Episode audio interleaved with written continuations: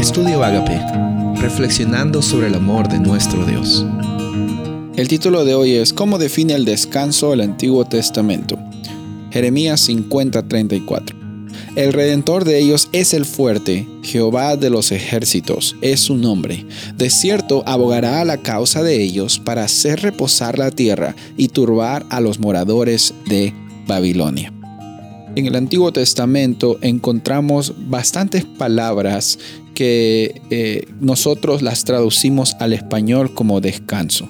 Una de ellas es Shabbat, que lo encontramos obviamente en Génesis, el, el, versículo que nos habla acerca de que Dios descansó en ese día. También encontramos la palabra Nuak, que tiene que ver con un descanso especial como lo vemos también en el séptimo día, en el cuarto mandamiento. También de la misma forma encontramos el verbo shakat, que significa estar quieto, descansar, recibir alivio, eh, estar tranquilo. También encontramos el verbo naga, que significa indicar un descanso, eh, un descanso emocional, un descanso que podemos recibir solamente cuando tenemos una tranquila vivencia, una tranquila vida.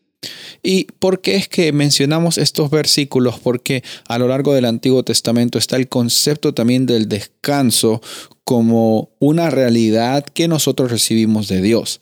No hay solo una forma de descansar y no hay solo un aspecto del descanso que, que una vez que lo sabemos ya sabemos todo acerca del descanso.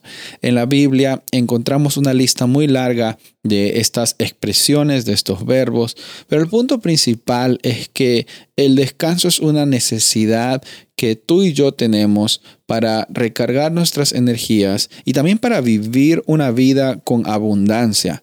Tenemos que reconocer de que nuestra vida no consiste en hacer, sino también en descansar después de hacer. Y también no somos un conjunto de cosas que hacemos, sino somos también, eh, nuestra identidad nos viene no por las cosas que hacemos o no hacemos, sino de quién somos y cómo vivimos también esta vida no es una medida de nuestra espiritualidad o cuán valiosos somos. Nosotros ya desde ya somos valiosos. Y quiero decirte en esta ocasión de que a lo largo de la Biblia encontramos de que Dios nos da la oportunidad de descansar, de descansar como Shabbat, de descansar también, estar tranquilo, tener la, la paz y el descanso que solamente Dios nos puede dar. Y así como el Antiguo Testamento nos muestra que existe un Dios que nos otorga descanso, hoy día también Dios te ofrece a ti un descanso, un descanso de saber de que estás en paz